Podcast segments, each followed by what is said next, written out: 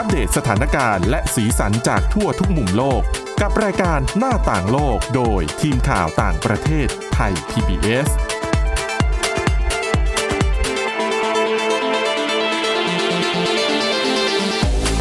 วัสดีค่ะ ต้อนรับคุณผู้ฟังเข้าสู่รายการหน้าต่างโลกนะคะ มาอัปเดตเรื่องราวทั้งสถานการณ์และสีสันจากทั่วทุกมุมโลกกับทีมข่าวต่างประเทศไทย PBS กันได้เช่นเคยนะคะ ติดตามฟังกันได้ผ่านทางพอดแคสต์ ค้นหาคำว่าหน้าต่างโลก หรือว่าไปที่เว็บไซต์ www.thaipbspodcast.com ก็ได้นะคะ ฟังกันได้ทุกที่ทุกเวลา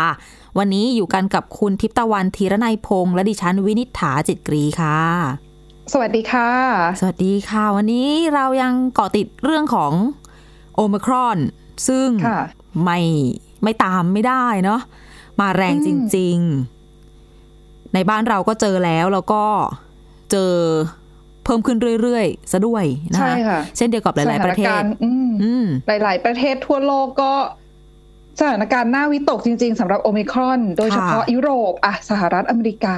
ด้วยเจอกันหนักหน่วงมากเลยนะ ตอนแรกก็ยุโรปก่อน แล้วก็ตอนนี้สหรัฐก็อืมอยู่ไม่สุขละอืมองค์การค่ะอนามัยโลกนี่ออกมาเตือนแล้วนะคะว่าเขาเปรียบเปรยว่าเป็นพายุที่กำลังจะถล่มยุโรป แต่ดิฉันว่าถล่มไปแล้วนะ ไม่ดิชัดคือถ้าให้มองในแง่หนึ่งเนี่ย คือตอนนี้สถานการณ์ว่าแย่แล้ว แต่ช่วงคริสต์มาสช่วงสิ้นปีปีอ่าใหม่เนี่ย ถ้ายังคงมีการเฉลิมฉลองยังคงมีการท่องเที่ยว กันเป็นปกติเนี่ย ดิฉันว่าสถานการณ์มันจะยิ่งเลวร้ายกว่านี้นะ คือตอนนี้ว่าหน้าวิตกแล้วเดี๋ยวพอ ผลพวงของการเข้าสังคมทำกิจกรรมต่าง ๆ มันเกิดขึ้นในที่สุดหลังคริสต์มาสเริ่มป่วยเริ่มเข้าโรงพยาบาลกัน เดี๋ยวจะเป็นพายุถาโถมที่แท้จริงนะคะ ค่ะนี่แหละ เพราะว่าอย่าลืมว่าตอนนี้ที่เกิดการระบาดเนี่ยหลาย ๆ พื้นที่ยังมีการระบาดของเดลต้าอยู่ คือ การที่เราบอกว่าสายพันธุ์โอมิครอนกลายมาเป็นสายพันธุ์หลักของค่ะโควิด -19 ที่แพร่ระบาดในหลาย ๆ ประเทศเนี่ย มันไม่ได้หมายความว่าเดลต้ามันหายไปไงอ่าคือเดลต้ายังคงระบาดอยู่เหมือนเดิมใช่เพียงแต่ว่ามีโอมิครอนเข้ามา เพิ่มเติมสถานการณ์ที่อืมเดลต้าระบาดอยู่ มันก็กลายเป็นสองสายพันธุ์ระบาดไปด้วยกัน เพียงแต่ว่าอัตราการแพร่ระบาดของโอมิครอนอาจจะเยอะกว่าเดลต้าก็เลยทำให้ทำให้เขากลายมาเป็นสายพันธุ์หลักได้รวดเร็ว ใช่ ต้องบอกว่าไม่ได้อืมบอกว่าเป็นสายพันธุ์หลักไม่ได้หมายความว่ามาแทนกันนะคะแค่อ่าดูที่ถูกจำนวนเฉยๆทีนี้พอถูกพูดถึงค่ะสองสายพันธุ์นี้หลาย ๆ คนก็จะก็จะมีส่วนหนึ่งแหละที่เปรียบอืมเทียบไงบอกว่า โอ้ย เดลต้าน่ะ แรงกว่าป่วยหนักกว่าโอมครอนแค่แหม บางคนก็บอกว่าเบาๆเนาะไม่ค่อยมีอะไรโอ้ยแต่จริงๆก็ไม่เบานะอืมคือเราคือถ้าอะในแง่ของการแพร่ระบาดเนี่ย แน่นอนว่ารุนแรงมาก เพราะว่าแพร่ได้เร็วอะนะคะ แต่ว่าเรื่องของอาการป่วย อาการหนักก่อโรคที่รุนแรงเนี่ย เราก็ยังคือแม้กระทั่งนัก วิทยาศาสตร์ ผู้เชี่ยวชาญก็ยังฟันธงร้อยเปอร์เซ็นไม่ได้นะ นี่แหละผู้เชี่ยวชาญเขายังไม่ฟันธง แต่ว่าเขาก็อืมอะก่อนหน้านี้ก็อาจจะออกมาบอกว่า มีแนวโน้มนะว่าอาจจะเบากว่าจริง เนื่องจากว่า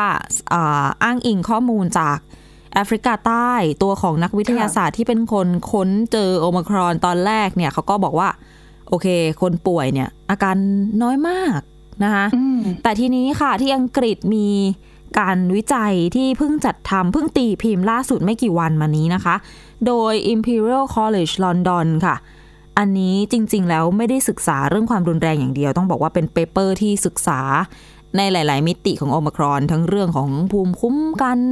จากวัคซีนจากการติดเชื้อมาก่อนและอื่น ๆ แล้วก็มันก็จะมีประเด็นหนึ่งที่รู้สึกว่าน่าสนใจ เอามาเล่าให้คุณผู้ฟังฟังกัน ก็คือเรื่องของความรุนแรงของเจ้าโอมิครอนเนี่ย ที่เราได้ยินกันมาว่า โอ้ย ไม่รุนแรงเท่าไหร่หรอก ทีนี้งานวิจัยชิ้นเนี้ยเขาออกมาบอกว่า เขาไม่เจอหลักฐานนะ ว่าโอมิครอนเนี่ย มันร้ายกาจน้อยกว่าเดลต้าอืมอ่าไม่มีหลักฐานยืนยันในจุดนี้นะคะ ทีนี้เนี่ยแหละ เขาเก็บข้อมูลค่ะ ข้อมูลที่เขาเอามาใช้ก่อนจะได้ข้อสรุปเนี่ย เป็นข้อมูลการตรวจ PCR ของ ในอังกฤษนะคะตั้งแต่ 23 พฤศจิกายน จนถึง 11 ธันวาคมที่ผ่านมา ก็จะมีตัวเลขเยอะมากเลย จะมีการเอาข้อมูล 2 ชุดค่ะ มาเกี่ยวกับเป็นข้อมูลตรวจวิเคราะห์สายพันธุ์ไวรัสสองแบบ มีแบบหนึ่งเขาจะตรวจจีโนไทป์ตรวจแบบพันธุกรรมเลยก็คือฟันธงได้เลยว่า โอเค คนนี้โอมครอน คนนี้ติดเดลต้านะอย่างเงี้ยแล้วก็มีอีกอย่างหนึ่งจะเป็นการตรวจ อีกรูปแบบหนึ่งที่ไม่ได้ฟันธงร้อยเปอร์เซนว่าคนไหนติดโอมครอน คนไหนติดสายพันธุ์อื่น แต่ว่าก็ใช้คำว่าค่อนข้างมีความน่าจะเป็นว่าคนไหนติดโอมครอน คนไหนติดสายพันธุ์อื่น ๆ ทีนี้กลุ่มตัวอย่างที่ได้มาเนี่ยค่ะ ทั้งหมดเนี่ยก็แสนกว่าสองแสนคน สัดส่วนของโอมครอนเนี่ย น้อยกว่าเยอะ แต่ทีนี้เขาดูข้อมูลแล้วเนี่ย ปรากฏว่าเขาไม่พบ ว่ามีหลักฐานอะไรเลยที่ชี้ว่าโอมครอนเนี่ย ระดับความรุนแรงแตกต่างกันจากเดลต้า ไม่ว่าจะเป็นเรื่องของคนที่ตรวจผลตรวจเป็นบวกนะ แล้วก็แสดงอาการป่วยด้วย หรือว่าจะเป็นคนที่ติดเชื้อแล้วก็แสดงอาการป่วยแล้วก็ป่วยจนต้องไปโรงพยาบาลอย่างเงี้ยนะก็คือไม่ได้ต่างกันเลย แต่ว่าเขาก็จะมีข้อสังเกตหนึ่งจากผลสำรวจที่เขาเก็บมาก็คือ คนที่ติดโอมครอนเนี่ย จะ ต่างจากกลุ่มที่ติดเดลต้าตรงตรงที่ว่า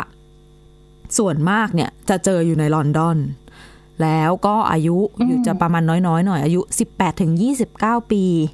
และอันนี้เป็นปัจจัยหนึ่งไหมว่าทำให้อาการเลยไม่ค่อยรุนแรง เนี่ย อันนี้แหละคือเป็นสิ่งที่นักวิจัยตั้งข้อสังเกตเหมือนกันบอกว่าเขาอาจจะยังไม่สามารถประเมินได้เต็มที่เรื่องของการเข้ารักษาตัวในโรงพยาบาล เพราะคนที่ติดเชื้ออายุยังน้อย ด้วย แต่ว่านั่นก็คือเขาจึงไม่ได้ฟันถงออกมาว่าโอมครอนมันเบาหรือมันแรง เขาแค่ใช้คำว่า มันไม่มีหลักฐานที่จะมายืนยันว่าโอมครอนเนี่ยไม่รุนแรงเท่าเดลต้า ดังนั้นที่เคยพูดพูดกันมาก่อนหน้านี้เนี่ย ก็อาจจะต้อง ระวังกันอีกสักหน่อย หมายถึงว่าอย่าให้ตัวเองหรือว่าใครๆเข้าใจผิดใช่ แล้วก็ประมาทในการป้องกันเจ้าโอมครอนนี้นะคะแล้วก็มีอีกทฤษฎีหนึ่งค่ะที่ เอามาอาจจะเอามาโยงโยงกันได้นิดนึงนะในเรื่องของการประเมินความรุนแรงของโอมครอน ก็คือที่แอฟริกาใต้เนี่ยค่ะเขามีการตั้งข้อสังเกตมาจากทางรัฐมนตรีสาธารณสุขนะคะเขาบอกว่าคือจริง ๆอะความเป็นไปได้หนึ่งอะนะก็อาจจะไม่ใช่ว่าโอมครอนเนี่ยมันทำให้คนป่วยน้อยลง ป่วยเบาลงหรอก แต่ว่าที่คนอะป่วยเบาลงอาจจะเป็นเพราะว่าหนึ่งผ่านมาเจอโควิด -19 มาสองปีแล้วคนอะติดเชื้อไปแล้วประมาณหนึ่ง ก็กระจายกันอยู่ในสังคม ก็มีคนที่ติดเชื้อแสดงอาการบ้าง ไม่แสดงอาการบ้าง แต่ว่าก็มีภูมิไงเสร็จมีอีกกลุ่มหนึ่งแล้ววัคซีนก็มีใช้มาเนี่ย ครบปีละ หลาย ๆ ที่โอเคอาจจะเริ่มช้าหน่อย แต่ก็มีแล้วก็ได้ภูมิคุ้มกันจากวัคซีนไปด้วย ดังนั้นก็เป็นไปได้เหมือนกันว่าสองอย่างเนี่ยภูมิจากวัคซีนเอ่ยภูมิจากการติดเชื้อ ภูมิจากธรรมชาติที่ร่างกายเราสร้างเนี่ยก็เป็นปัจจัยเหมือนกันนะที่จะทำให้ร่างกายสามารถรับมือโอมครอนได้ระดับหนึ่งทีนี้พอติดเชื้อโอมครอนเข้าไปจริง ๆ ก็เลยไม่ได้ป่วยหนักนะคะอืมอืมอันนี้ก็เป็นข้อสังเกตหนึ่ง ซึ่งส่วนหนึ่งที่ต้องมาดูเนี่ยก็คืออาจจะต้องไปดูเรื่องของอัตราคนที่ฉีดวัคซีนแล้ว แล้วป่วยด้วยสายพันธุ์โอมิครอน แล้วอาการรุนแรงหรือเปล่า อันนี้ดิฉันว่าอาจจะสามารถวัดได้ถึงความรุนแรงของสายพันธุ์โอมิครอนกับเดลต้า แต่ก็คือถ้าเรารอถึงจุดนั้นอะ มันก็เป็นการที่จะเพิ่มความเสี่ยงแล้วอะคือไม่ใช่แค่เสี่ยงกับตัวเรา เสี่ยงกับคนรอบข้างมันยังเสี่ยงต่อเรื่องของระบบสาธารณสุขของประเทศด้วย ก็ยังต้องย้ำกันเหมือนเดิมว่า ต่อให้โอมครอนมันเบาจริง ๆ อะ แต่ว่าถ้าเกิดคุณปล่อยให้คนติดเชื้อเยอะมากๆ มันก็จะไปโหลดที่โรงพยาบาลอยู่ดี ถูกค่ะ แล้วก็คือการที่อะไปโหลดอยู่ที่โรงพยาบาลแบบนี้ แน่นอนว่าผู้ที่อาจจะป่วยด้วยโรคอื่น มีความจำเป็นต้องเข้ารับการรักษาในโรงพยาบาล แต่ว่าด้วยความที่โรงพยาบาลอะเต็มจากผู้ป่วยโควิดแล้วเนี่ยก็ทำให้เขาเสี่ยงโดยใช่เหตุอะจริง ๆ ตอนนี้พูดถึงก็โหลดแล้วนะ อย่างยกตัวอย่างที่อังกฤษเนี่ย ก็คือเขาก็ต้องกระจายกำลังแบบต้องจัดสรรบุคลากรทางการแพทย์ปกติที่ต้องดูแลคนผ่าตัดนัดแพทย์อะไรทั่วไปก็คือต้องโยกมาสำหรับใช้ ในการเร่งฉีดวัคซีนแทน แล้วก็ถ้าพูดถึงอังกฤษนี่ก็เรื่องเร่งฉีดวัคซีน เดี๋ยวจะถึงเป้าที่บริสจอนสันตั้งไว้แล้วนะสามสิบจริเอ็ดงเหรธันอวาคมเนี่ยไม่ไม่ถึงคือหมายถึง10วันแล้ถึวงเนี่ยเดทไลน์หรือว่าถึงถึง deadline ที่เขาถึง deadline กำหนดถึงเดทไลน์ดิฉันก็นึกว่าแหมฉีดเร็วขนาดนั้นเลยโอ้ยแต่ฉีดเร็วนะคุณคือ ถ้ารู้สึกล่าสุดวันเสาร์ที่แล้วเนี่ย โหอ่าวันเดียวค่ะ ล้านกว่าคน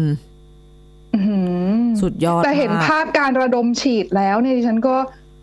คือส่วนหนึ่งก็ชื่นชมในในความร่วมแรงร่วมใจกันทั้งของเจ้าหน้าที่อะอ่านะใช่คะ แล้วก็ทางประชาชนที่กระตือรือร้นกันออกไปรับวัคซีน จริงค่ะ ซึ่งอืมก็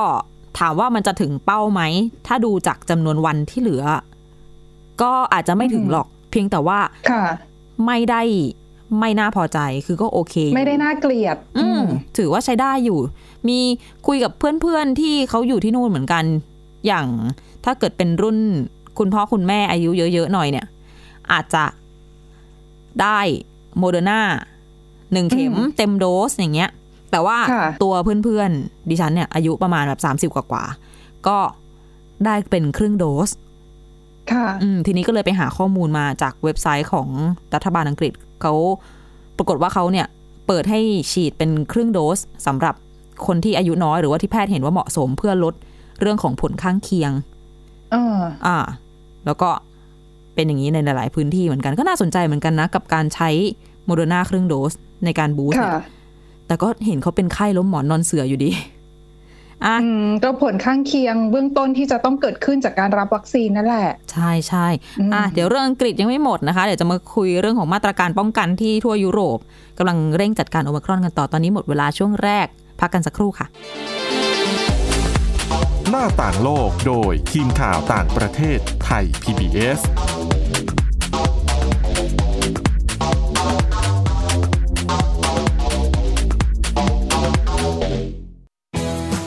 PBS ดิจิทัล Radio Infotainment for All สถานีวิทยุดิจิทัลจากไทย PBS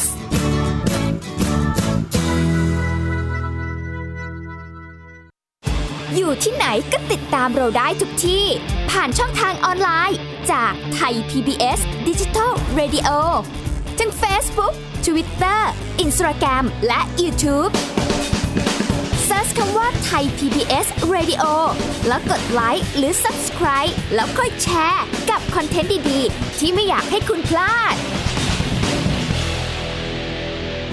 อ้อเรามีให้คุณฟังผ่านพอดแคสต์แล้วนะ แค่ฟังความคิดก็ดังขึ้น เต็มอิ่มทั้งความรู้และความสนุกกับไทย PBS Podcast อาหารเนี่ยมันจะมีสัญญะทางการเมืองเนี่ยซ่อนอยู่ มีเจ้าหญิงแสนสวยพระองค์หนึ่งถูกสาปให้เป็นโรคซึมเศร้าคำนี้มันมีความหมายมากคำว่า winter of something เนี่ยฤดูหนาวของอะไรก็ตามเนี่ยมันจะมีเหตุการณ์ในประวัติศาสตร์ที่มันจะถูกใช้คำว่า winter เนี่ยตลอดเวลา ทางการจีนออกมาเปิดเผยนะคะว่าประชาชนที่เป็นผู้ใหญ่ประมาณครึ่งหนึ่งของทั้งประเทศอะมีน้ำหนักเกินแล้วก็เป็นโรคอ้วน ตอบโจทย์ทุกไลฟ์สไตล์ตั้งแต่มีโควิดเนี่ย Apple สร้างสรรค์ฟีเจอร์เพื่อให้มันสอดคล้องกับโควิดเลย ผมจะนำมาเล่าใน EP นี้เนี่ย คือเกี่ยวกับค่ายกักกันอัลชวิกในประเทศโปแลนด์ฟังได้ทุกที่ทุกเวลาทุกช่องทาง ค้นหาคำว่าไทย PBS Podcast หรือที่เว็บไซต์ www.thaipbspodcast.com เพราะวิทยาศาสตร์อยู่รอบตัวเรา มีเรื่องราวให้ค้นหาอีกมากมาย เทคโนโลยีใหม่ๆ เกิดขึ้นรวดเร็วทำให้เราต้องก้าวตามให้ทัน อัปเดตเรื่องราวทางวิทยาศาสตร์ เทคโนโลยี และนวัตกรรมที่จะทำให้คุณทันโลก กับรายการ s c i e n t e c h ทุกวันจันทร์ถึงวันศุกร์ทางไทย PBS Radio ด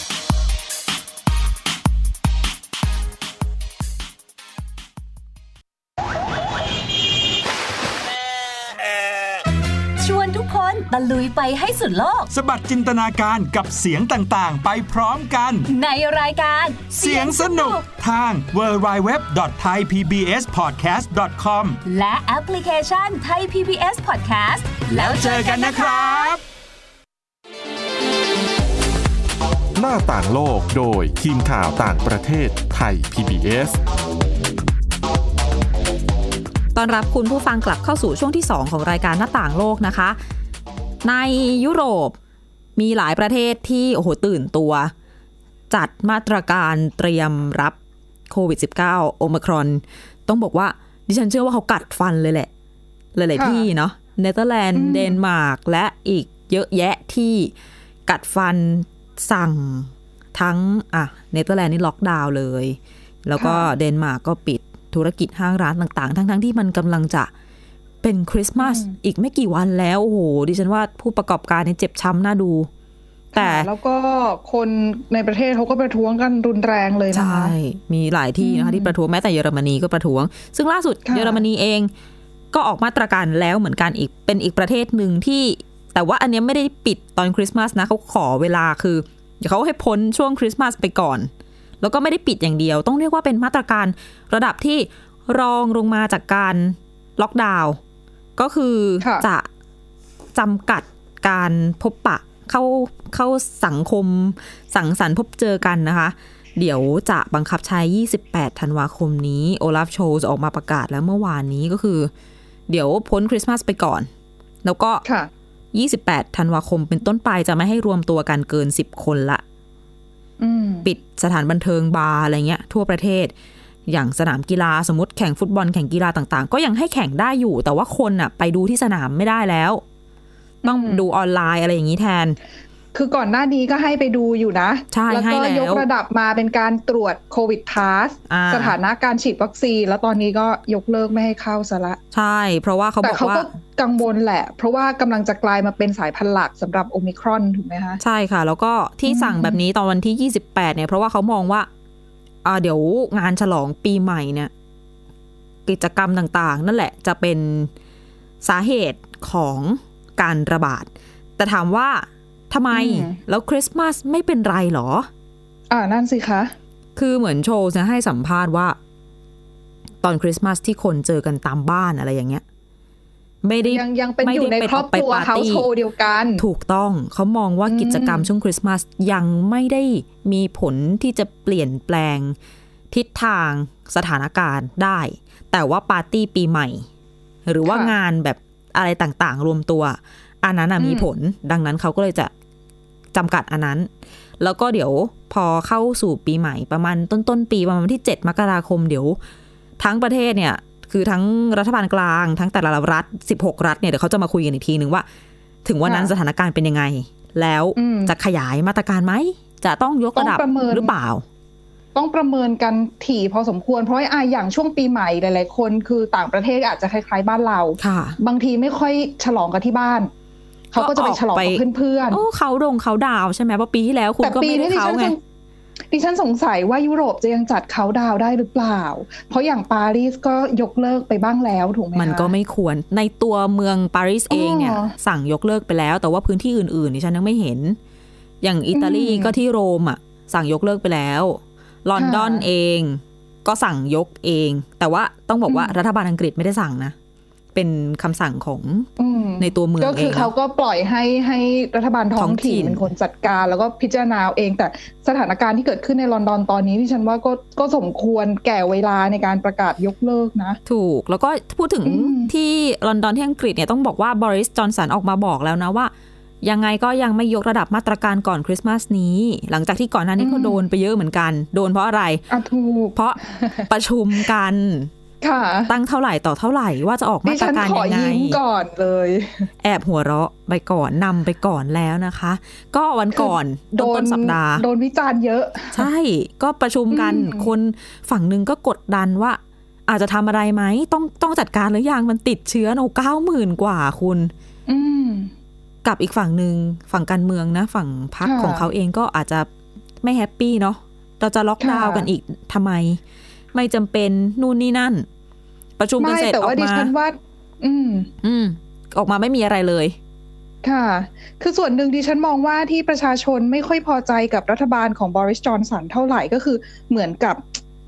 คืออันนี้มุมมองของชาวอังกฤษบางส่วนนะเขาอาจจะมองว่ารัฐบาลปากว่าตาขยิบหรือเปล่าไงนั่นคืแหอละยกระดับมาตรการคุมเข้มกับประชาชนห้ามรวมตัวห้ามหนุนห้ามนี่ป้องกันการแพร่ระบาดของโควิด -19 แต่ทำไมรัฐมนตรี หรือว่าเจ้าหน้าที่ระดับสูงในรัฐบาลเอง กลับนั่งประชุมกัน อย่างภาพที่มีการเปิดเผยมาก่อนหน้านี้ อาจจะเป็นภาพ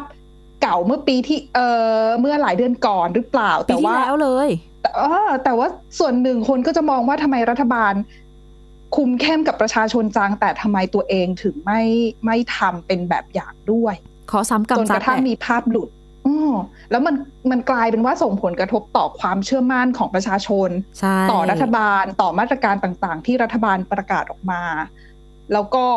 ผลกระทบที่มันตามมาอีกนะคะ เจอทั้งวิกฤตโรคระบาด แล้วก็วิกฤตความเชื่อมั่นไปด้วยนะใช่จะเห็นใจดีไหมเนี่ยอืมสะท้อนออกมาจากผลการเลือกตั้งล่าสุดด้วยนะ เมื่อไม่กี่วันที่ผ่านมาก็แพ้เหมือนกัน อืมสำหรับตัวรัฐบาล พรรครัฐบาล ตกที่นั่งลำบากแหละโดนแฉแบบซ้อนๆกันหลายหลายคดีเลยอะนะคะอืมเพราะสถานการณ์อย่างนี้นะคะ จริง ๆ เจ้าหน้าที่ก็ควรจะทำเป็นแบบอย่าง อ่าใช่ แต่ก็ไม่ทันแล้วไง ภาพเก่า เดี๋ยวนี้โลกอินเทอร์เน็ตนะคะ โลกดิจิทัลใครทำอะไรไว้มี footprint หมดเลยนะคะต้องระมัดระวัง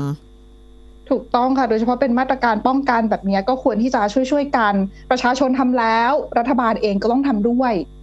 ไม่ใช่มองว่าอะตัวเองเป็นคนที่ออกนโยบาย อาจจะหย่อนยานบ้างได้หรือเปล่าก็ไม่ควรนะคะแบบนี้ ไม่ว่าจะที่ไหนก็ตามนะถูกไหมอะพูดถึงรัฐบาลอังกฤษไม่ระวังเท่าไหร่ แต่ว่า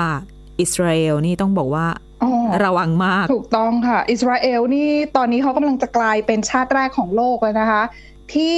เตรียมฉีดวัคซีนเข็มที่สี่ให้กับประชาชนสี่แล้วนะฟังไม่ผิดสี่แล้วใช่ค่ะ คือ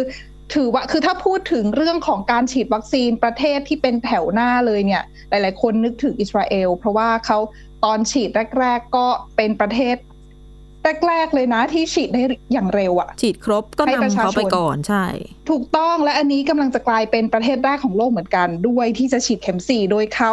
เตรียมที่จะคือผู้เชี่ยวชาญของรัฐบาลอิสราเอลเนี่ยเขาแนะนำให้มีการฉีดวัคซีนโควิด -19 เข็มสี่สำหรับ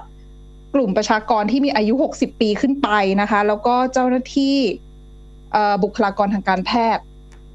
ค่ะสำหรับเข็มสี่เพราะว่าอาเตรียมรับมือโอมิครอนนี่แหละ แล้วก็รัฐบาลใช่รัฐบาลบอกว่าคนที่จะเข้าข่ายในการฉีดเข็มสี่เนี่ยนอกจากผู้สูงอายุบุคลากรทางการแพทย์แล้วผู้ที่มี ภูมิคุ้มกันบกพร่องก็ได้ฉีดด้วยค่ะ เพื่อความปลอดภัย อืมโดยเขา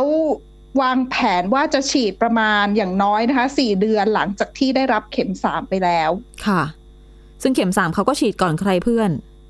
ใช่แต่ว่าตอนนี้อิสราเอลเขาก็มีปัญหาของเขาเหมือนกันไม่ใช่ว่า อุ้ยเขาฉีดเร็วรัฐบาลเตรียมการไว้อย่างดี มีสต็อกวัคซีนฉีดให้ประชาชนได้เลย คือของเขาเองเนี่ย การฉีดก็มีปัญหา เพราะว่าอะไร เพราะว่าอิสราเอลเนี่ยเขาเป็นหนึ่งในประเทศที่มีประชากรอายุน้อยเนี่ยเยอะค่ะเออเขาบอกว่าเอ่อประชาชนที่เป็นคนวัยรุ่นน่ะ แล้วก็อายุน้อยลงมาหน่อยอย่างเช่นเด็กคือตอนนี้อิสราเอลเขาประกาศให้คนตั้งแต่อายุห้าปีขึ้นไปสามารถฉีดวัคซีนได้แล้วนะค่ะ คือเด็กเนี่ยเขาฉีดได้แล้วห้าถึงสิบเอ็ดปีเนี่ยอ่าถืออ่าตั้งแต่เดือนที่แล้ว ก็เป็นโดสเล็กไป ใช่ แต่ปัญหาคือคนที่อยู่คนที่มีอายุน้อยเนี่ยเขาไม่ค่อยออกมาฉีด พ่อแม่ก็กลัวแหละ ก็ส่วนหนึ่งแต่วัยรุ่นบางทีเขาก็มองว่าอะอันนี้ส่วนหนึ่งอาจจะมองว่าตัวเองเป็นกลุ่มที่ไม่ใช่กลุ่มเสี่ยงหรือเปล่าเลยไม่ยอมออกมาฉีดก็บางคนก็อาจจะมองแบบนี้นะคะ ดังนั้นเนี่ย ตอนนี้ก็เลยเหมือนกับเขาเจอกับภาวะชะงักงันอะ ของการคนที่ออกมาฉีดวัคซีน คือปัจจุบันเนี่ยเขามีประชากร 9 ล้าน3แสนคนนะคะ ได้รับ 3 โดสไปแล้วเนี่ย ประมาณแค่ 4 ล้านกว่าคนเท่านั้นเองไม่ถึงครึ่งค่ะ แล้วถ้าคิดเป็นในกลุ่มเด็กนะคะเด็กวัยรุ่น แล้วก็ในช่วงอายุห้าถึงสิบเอ็ดปีเนี่ยเขาบอกว่ามีคนที่อายุห้าถึงสิบเอ็ดปีรับไปหนึ่งเข็มเนี่ยไม่ถึงหนึ่งเปอร์เซ็นตนะคะ อืม อืมค่อนข้างน้อยทีเดียวคือรัฐบาลก็พยายามกระตุ้นให้คนออกมาฉีดนั่นแหละ แต่ว่าจะได้ผลมากน้อยแค่ไหนเนี่ยก็ต้องดูกันต่อไปคือผู้สูงอายุเนี่ยมาฉีดอยู่แล้วละแต่ว่าคนอายุน้อยเนี่ยจะนิดนึงอะต้องหามาตรการอะไรออกมาจูงใจเขานะแต่ผ่านมาเป็นเป็นปีแล้วอะก็ไม่รู้ว่าจะทำอะไรได้มากน้อยแค่ไหนนะคะ แล้วก็ถ้าพูดถึงสถานการณ์ของโอมิครอนตอนนี้เนี่ย เขาบอกว่าอิสราเอลมีผู้เสียชีวิตคนแรกของประเทศแล้วนะค่ะสำหรับเอ่อการเสียชีวิตจากสายพันธุ์โอมิครอนอืมแล้วก็เป็นชายอายุ 60 ปีค่ะแต่ว่าเขาบอกว่าเป็นคนที่มีปัญหาเรื่องของสุขภาพรุนแรงมาก่อนอยู่แล้วอืมก็เลยอาจจะเป็นปัจจัยหนึ่งที่ทำให้